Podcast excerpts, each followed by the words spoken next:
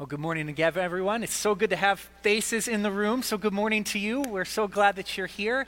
If you're watching online, uh, we want to welcome you as well. We are forward to you being able to get back here uh, at some point. But it's good to at least have a few faces more in the room, so welcome. Uh, 105 days. That's how long it was. 105 days uh, uh, ago. I just finished. I was preaching that Sunday as well, so I and we went into the, uh, into the foyer, and the information started flowing. Schools were canceled, and we had thought at that point, six weeks, man, that is so long. We would learn later just how long it was going to be. 105 days. A lot has happened in 105 days, but we are here this morning. Amen. Let's have a church service. Let's do it. Yeah. And if you're at home, uh, if you clapped by yourself, that's good too. We're, we're happy about that. But uh, yes, like I said, we are really looking forward to you being able to get back with us as well. We are going to be in the book of Acts uh, throughout the summer, but we have changed uh, the sermon series a bit. We're a bit because there's a movement that's happening, both uh, in our sermon series, but really in the text. We are seeing a movement now uh, in talk about that in a few minutes. But for now, let's go before the text. If you remember, let's stand, if we will. We'll say the prayer, the Shema prayer, uh, that helps refocus us, gets us ready to hear from the word, and then we will read. We're in Acts 6 this morning, 1 through 7. So let's start with the prayer. Say it after me. Hear, O Israel, the Lord is our God, the Lord alone. Love the Lord your God with all your heart, with all your soul with all your might and love your neighbor as yourself. Amen. This is Acts uh, chapter 6, starting in verse 1. It says this In those days, when the number of disciples were increasing, the Hellenistic Jews among them complained against the Hebraic Jews because their widows were being overlooked in the daily distribution of food. So the twelve gathered all the disciples together and said, It would not be right for us to neglect the ministry of the Word of God in order to wait on tables. Brothers and sisters, choose seven men from among you who are known to be full of the Spirit and wisdom. We will turn this responsibility over to them and will give our attention to prayer and the ministry of the Word. This proposal pleased the whole group. They chose Stephen, a man full of faith and of the Holy Spirit, also Philip Prochorus, Nicanor, Timon, Parmenius, and Nicholas the Antioch, a convert to Judaism. They presented these men to the apostles, who prayed and laid their hands on them. So the word of God spread.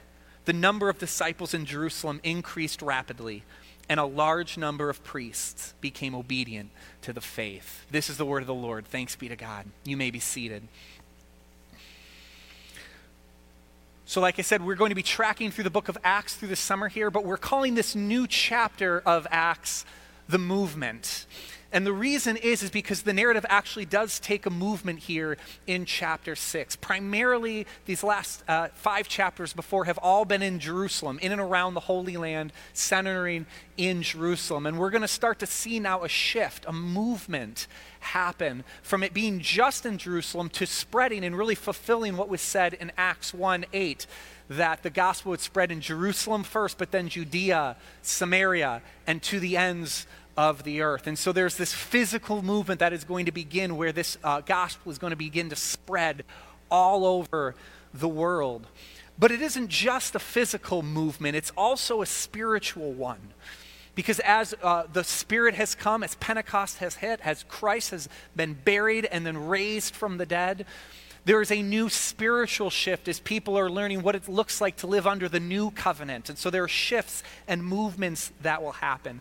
Uh, movements like inclu- from exclusion to inclusion, or movements from centralization to mobilization, movements from dissension to unity. And each week this summer, we're going to see a new movement, of a new way of thinking, a new uh, way to change the way it perhaps was done uh, uh before, but not because the gospel has changed, not because God has changed, but now under the new covenant, this movement is heading out into the whole world. And what does it look like to spread that forever? And this movement starts with this story, because this is the first time where we will read uh, of different groups that are happening within the church community, dissension that's happening internally. Up until this point, we have seen all the struggle, all of the, the uh, uh, hardship happen externally. Think people outside of the community are coming and persecuting and coming down on the church.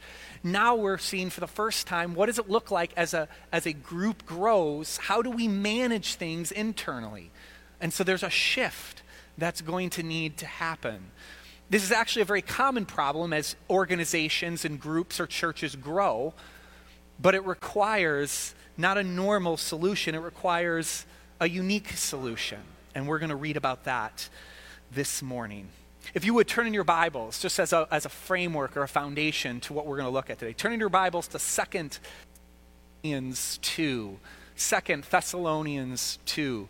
It's towards the end of your Bible.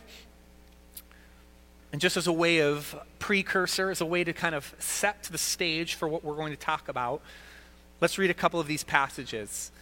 First, Second Thessalonians 2, starting in verse 16, Paul says this May our Lord Jesus Christ Himself and God our Father, who loved us and by His grace gave us eternal encouragement and good hope, encourage your hearts and strengthen you in every good deed and word. May God uh, encourage you, give you hope, and strengthen you in every deed and word. Now turn two books to the left to the book of Colossians. Two books to the left. The book of Colossians in chapter, thir- in chapter 3. Paul, again, is writing to a little church in, in Colossians, and he says this, uh, verse 17 And whatever you do, whatever you're going to do, little church, whether in word, or deed. Do it all in the name of Lord Jesus, giving thanks to God the Father through him.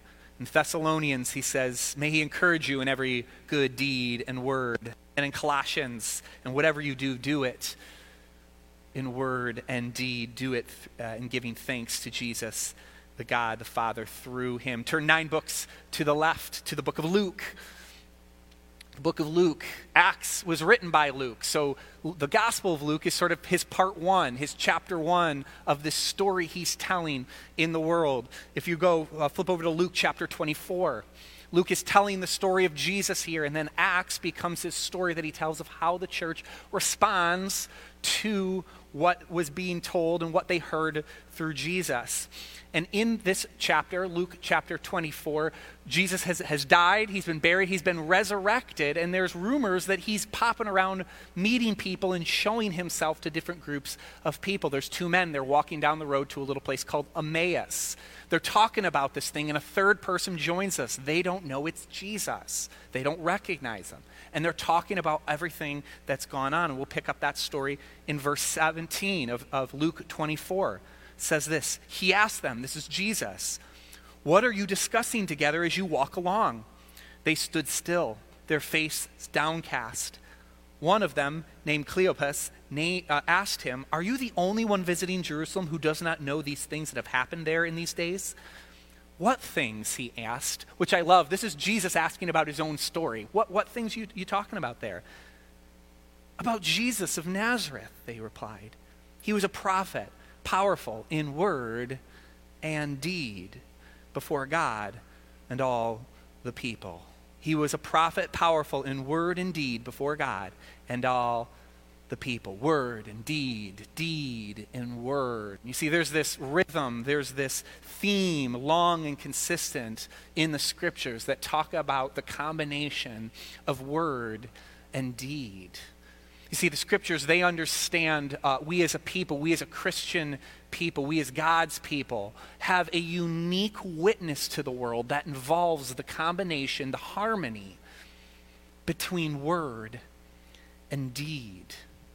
The scriptures talk about this again. You see it in different stories. Sometimes it's a little more implicit, sometimes it's a little more explicit, but you're seeing the rhythm over and over again that whatever we do as a people who represent God, we do in word and deed, just like our Messiah who did things powerfully in word and deed. You see, the unique witness of our church, the unique witness as a church as a whole, is in word and deed. And we see that play out again in this passage.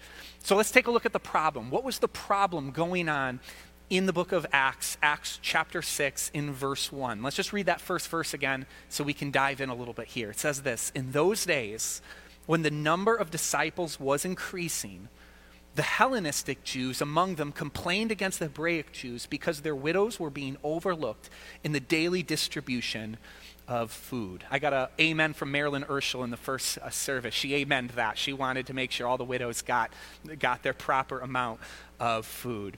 So, verse 1 lays out the problem. But if you scratch just below the surface, as you can imagine, there is way more going on here.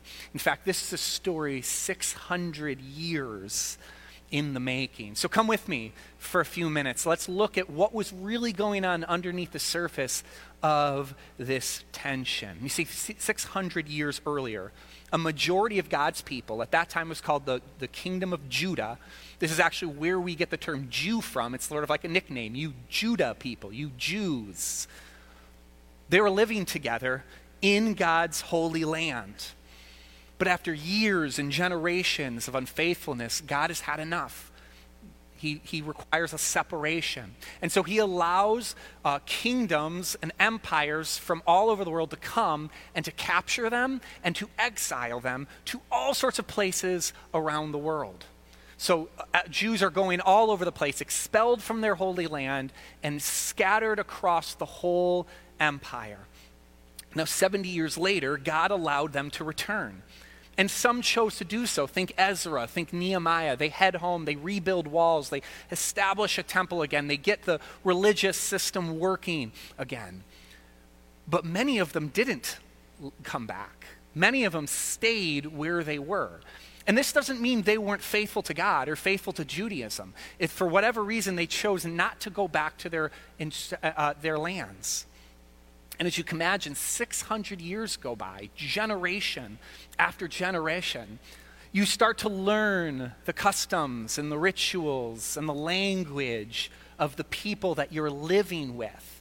To the point now that even though you are still a Jew, even though you're still worshiping God, even though you still make pilgrimages to uh, uh, Jerusalem a couple times a year for the, for the uh, sanctuary and for the festivals, you're still sort of different than those Jews that came back and were part of the homeland. They still spoke their ancient Hebrew or Aramaic. They still went to uh, uh, synagogues that spoke those languages. They were very much invested in the Holy Land and what it meant. And so when you came as somebody else, you came sort of as a guest, even though you're still very much a Jew. And so what happens is, is that then Pentecost comes. And everyone starts to get together again. If you remember in Acts chapter 2, it says this Now they were staying in Jerusalem, God fearing Jews from every nation under heaven. This is all these uh, Jews from other places that have settled down and have made families and established a home somewhere else and have now returned to Jerusalem for that. And so they've come and they see the incredible work the Holy Spirit does. They witness Pentecost and they say, whatever's going on here, we got to stay. We've got to be part of what's going on here. And they do. But the problem is, is you're still sort of an outsider.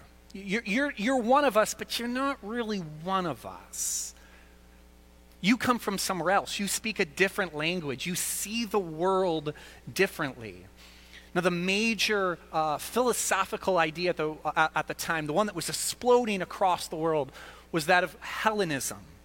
Hellenism is the, is the growth of westernized or Greek thinking. I'd say, th- uh, uh, picture kind of the man with the disc, right? Like the, you know what I'm talking about? Although he's not wearing any clothes, so don't picture it too closely. Just kind of like that's, that's what you're talking about. G- gymnasiums, stadiums, all of things Greek, all things Western was, uh, for the last 300 years up until this point, was exploding across. And so, of course, if you're not living in the Holy Land, if you're not keeping strict Jewish practices and cultures, generation after generation are going to go by, and these thoughts and ideas and philosophies these Western ideas would begin to seep in to your thinking, even though you're still fully devoted to God. You don't speak the language anymore. You speak Greek. You go to Greek synagogues. You think in Western thoughts. And you're very much different than your brothers who remained pure back in the Holy Land. So you've come to the temple, you've come at Pentecost, you've seen the incredible work God is doing. You decide, I want to be a part of that. And now you're thrown in with people who have a home court advantage because they've been here for generations after generations. And this movement grows, and it grows, and it grows. You can see why at some point there's going to be problems. There's going to be strife. Seeds of dissension began to sprout out between these two groups of people. Some choose to stay and be part of this new movement. So, how are we going to figure out how to work together, even though one side has all the advantages, hold all the power, speak the native tongue, are represented almost 100% in the leadership? How do we bring this other group who are disadvantaged, who don't speak the language, who isn't their home country, who isn't, don't, don't have home court advantage here? Problems begin to come up. The Hebrew Jews have more influence since it's their city. And this, dis, this advantage will play itself out here in our story with the distribution of food. In the patriarchal society, in which family units were led by men, widows were particularly vulnerable in that society. And so the church decided that they were going to take up the cause, they were going to funds, if you remember back in chapter 4, remember where they were bringing funds to the apostles. There was a kind of a community fund that was being developed. Ananias and Sapphira, they kind of fudged the numbers a bit. Things didn't go well for them, right? That's as part of this fund that they then began using to distribute food to the socially vulnerable in their city, namely here the widows, because they were probably the most exposed to the societal disadvantages back in those days. So the church said, We're going to take it upon ourselves to make sure these people are fed, make sure these people are taken care of. But the problem was is that the widows of the Hellenizers, the Hellenistic Jews, were complaining that the, they were getting overlooked when it came to the actual distribution. You said in theory you're going to do this, but when it comes down to the distribution of it, they complained that they were being overlooked in the daily allotments. There was an oversight that was happening. And uh, realistically, the reason for this is those who were the hands, the distributors, were the Hebraic Jews. They, they were the ones, they were the leaders, they were the ones passing things out. All the apostles were of the Hebraic uh, uh, side. And so, whether intentional or not, and there are arguments on both sides, one side, the side that was disadvantaged, the side that didn't have representation, the side that didn't hold all the cards, were being overlooked. Were being overlooked. And even if it wasn't intentional, even if it truly was simply an oversight on the Hebraic side's uh, uh, t- details, the perceived favoritism created a sense of a privileged class even if it wasn't done intentionally, it created a perceived narrative of a privileged class. So they complained. Now, when I hear the word complain, I envision my two oldest kids complaining and whining that they don't have enough to do, right? That's just in my mind, that's complaining to me. I, so it has a negative connotation when I think of that. When I hear the word complain, I think baseless. I think overreaction. I think whining. I think just figure it out. So when I hear that they complained, I'll admit I initially thought, well, yeah, they're complaining. I think of my, my eight year old complaining she's too hot and has nothing to do and she's bored. But the word for complain is an interesting one. It's gagusmas, which means to murmur, to mutter, or a secret displeasure that is not out in the open. A secret displeasure that's not out in the open. Uh, it, it, not out in the open. It's not so much an annoying whining as it is a groundswell. It's quiet, and some people know, while other people don't. So, if I could sum this whole thing up for you, if I could do it in one statement, I would say this. You had people of the same nationality, but were made up of distinct groups who talked differently, went to different churches, and experienced the world differently. There was tension between them, and the group that was not in a position of power experienced neglect and injustice, which, up until that point, was not out in the open. Let me say that again so you can hear it. What you had was a people of the same nationality, but were made up of distinct groups who talked differently, went to different churches, and experienced the world differently. There was tension between them, and the group that was not in a position of power experienced neglect and injustice, which, up until that point, was not out in the open. Man, that doesn't sound familiar at all. If only the Bible is a little more relevant to the issues we face today, huh? But I guess we'll soldier on, I suppose. Now, the early church recognized this. Here's the solution the early church recognized it. They listened, they heard. Right? It wasn't they weren't it wasn't a loud riot, it was a groundswell quiet. A, a, gagusmas. And the early church listened. And the early church heard. And then the early church responded and they remedied the problem by appointing seven godly individuals to serve. Now, these seven would take on the role of ensuring justice for all, provision for all, and grace for all. In fact, the word serve in the passage is diakonos, which is where we get the word deacon. So, what we're seeing here is the, the uh, formation of the role of the deacon in the early church. This is the earliest uh, uh, way that we see this role come about and snap into action, is right here. They assign deacons, they create the role of the deacon. And this story is the establishment of that role. Here's the interesting thing all seven of them are Hellenists. All seven were chosen from the side who were, had been misrepresented or underrepresented, who had been experiencing neglect, who had been overlooked. The early church said, Let us discern what to do about this. And they decided, We are going to put seven men from that side in charge. Now, we know this for several reasons that I won't get to, but big as much is that all seven names are Greek in their, na- in their nature. No self-respecting Hebrew is going to name their son Parmimas. It's just not, that's just not what's going to happen, right? Nicholas, in fact, uh, it, they go so great as to say Nicholas was a convert of Judaism and wasn't even a Jew at all. They go to great lengths to show us how and who they chose to be in charge. One scholar says it this way it demonstrates a great act of graciousness. Because the leadership of this new deacon role would come from the ranks of the underprivileged and unrepresented. One scholar says it shows and demonstrates a great act of graciousness. Another says it's the willingness to completely right the wrong. The willingness to completely right the wrong or it's the willingness to reconcile even at your own cost.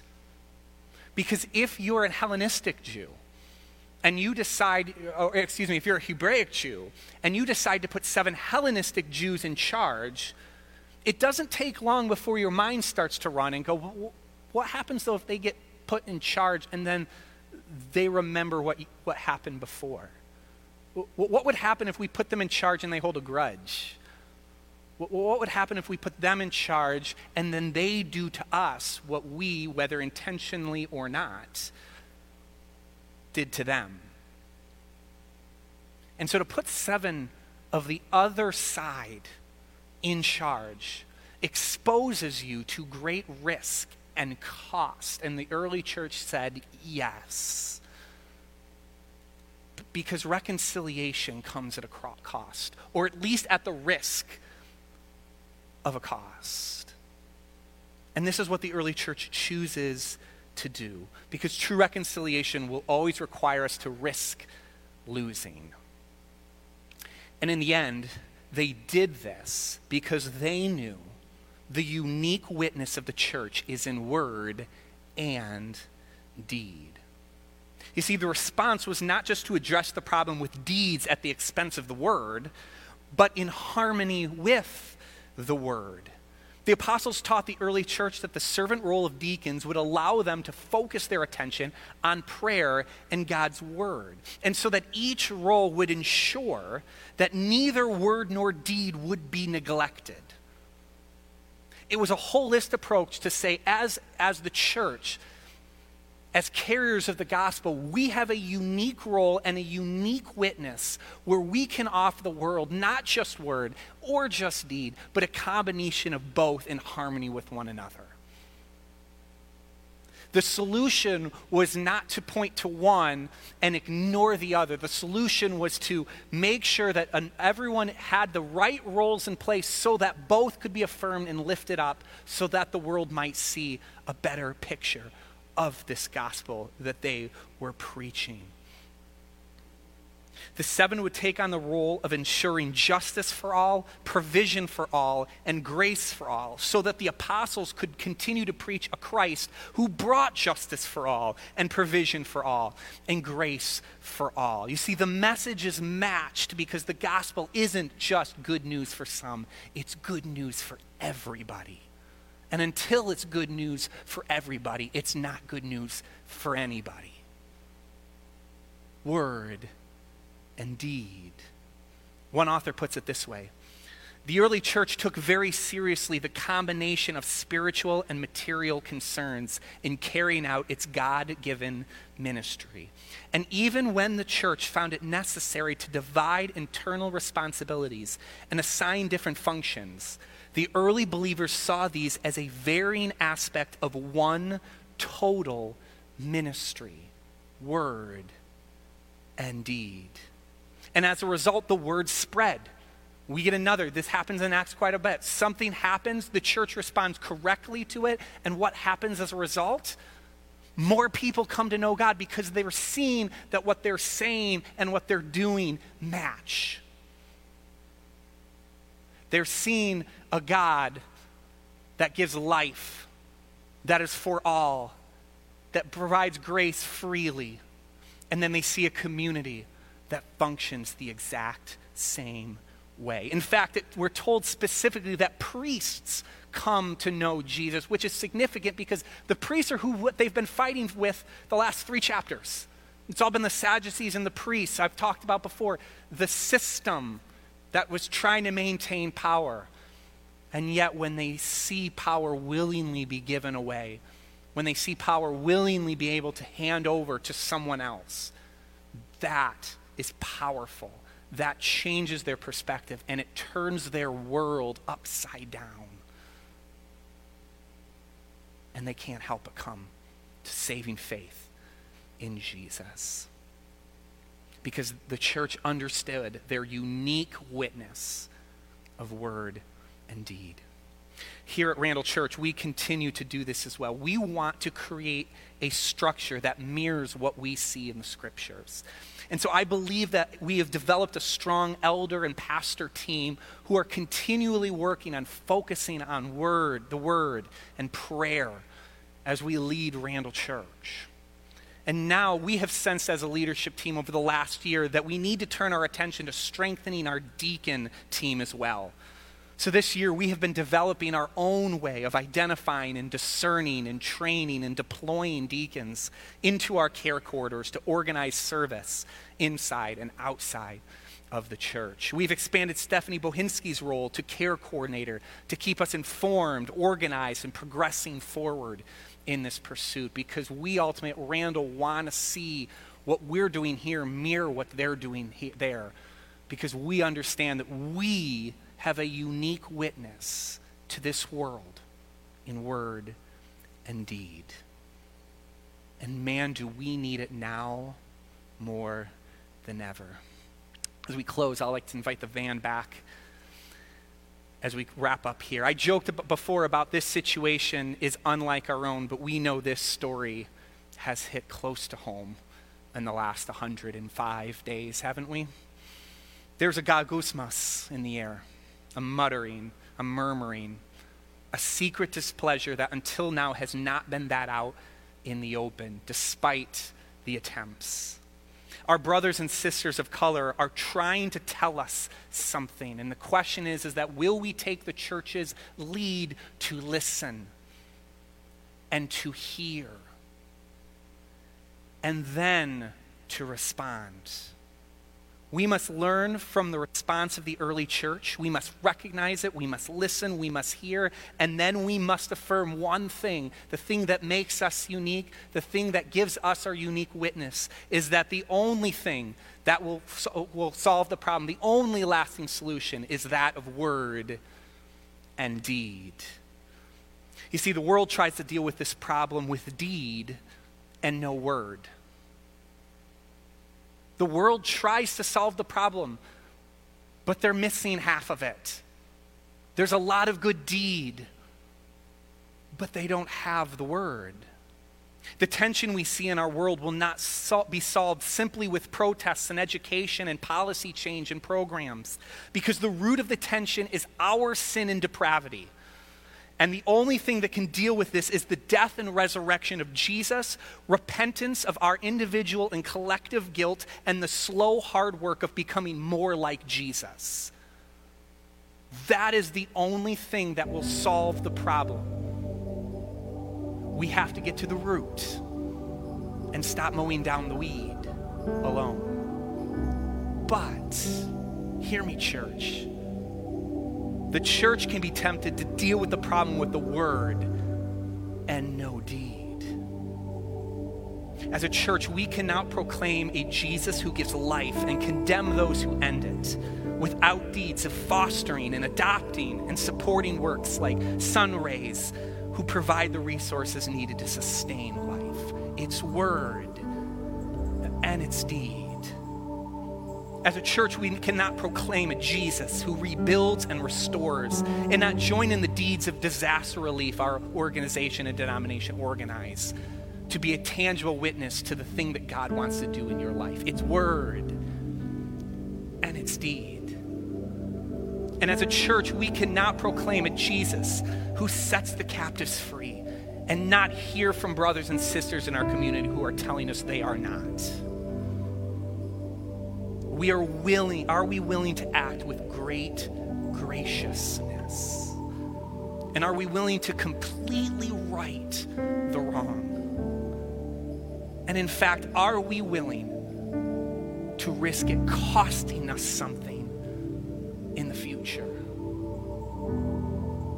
Because the unique witness in the world, the one that you and I have, the one that we have together, is that of word. Let's pray. God, we are thankful that we get to come on this journey with you of proclaiming your word and your deed to a world that desperately needs it. And God, I, I know we are, we are just one church, we are just one people. And these tensions go so far and so deep that we know on our own there's nothing we can do to completely right the wrong, but you give us a part to play in it. So, God, may we proclaim to a, word, a world a God who brings life, a God who rebuilds, a God who restores, a God who sets free.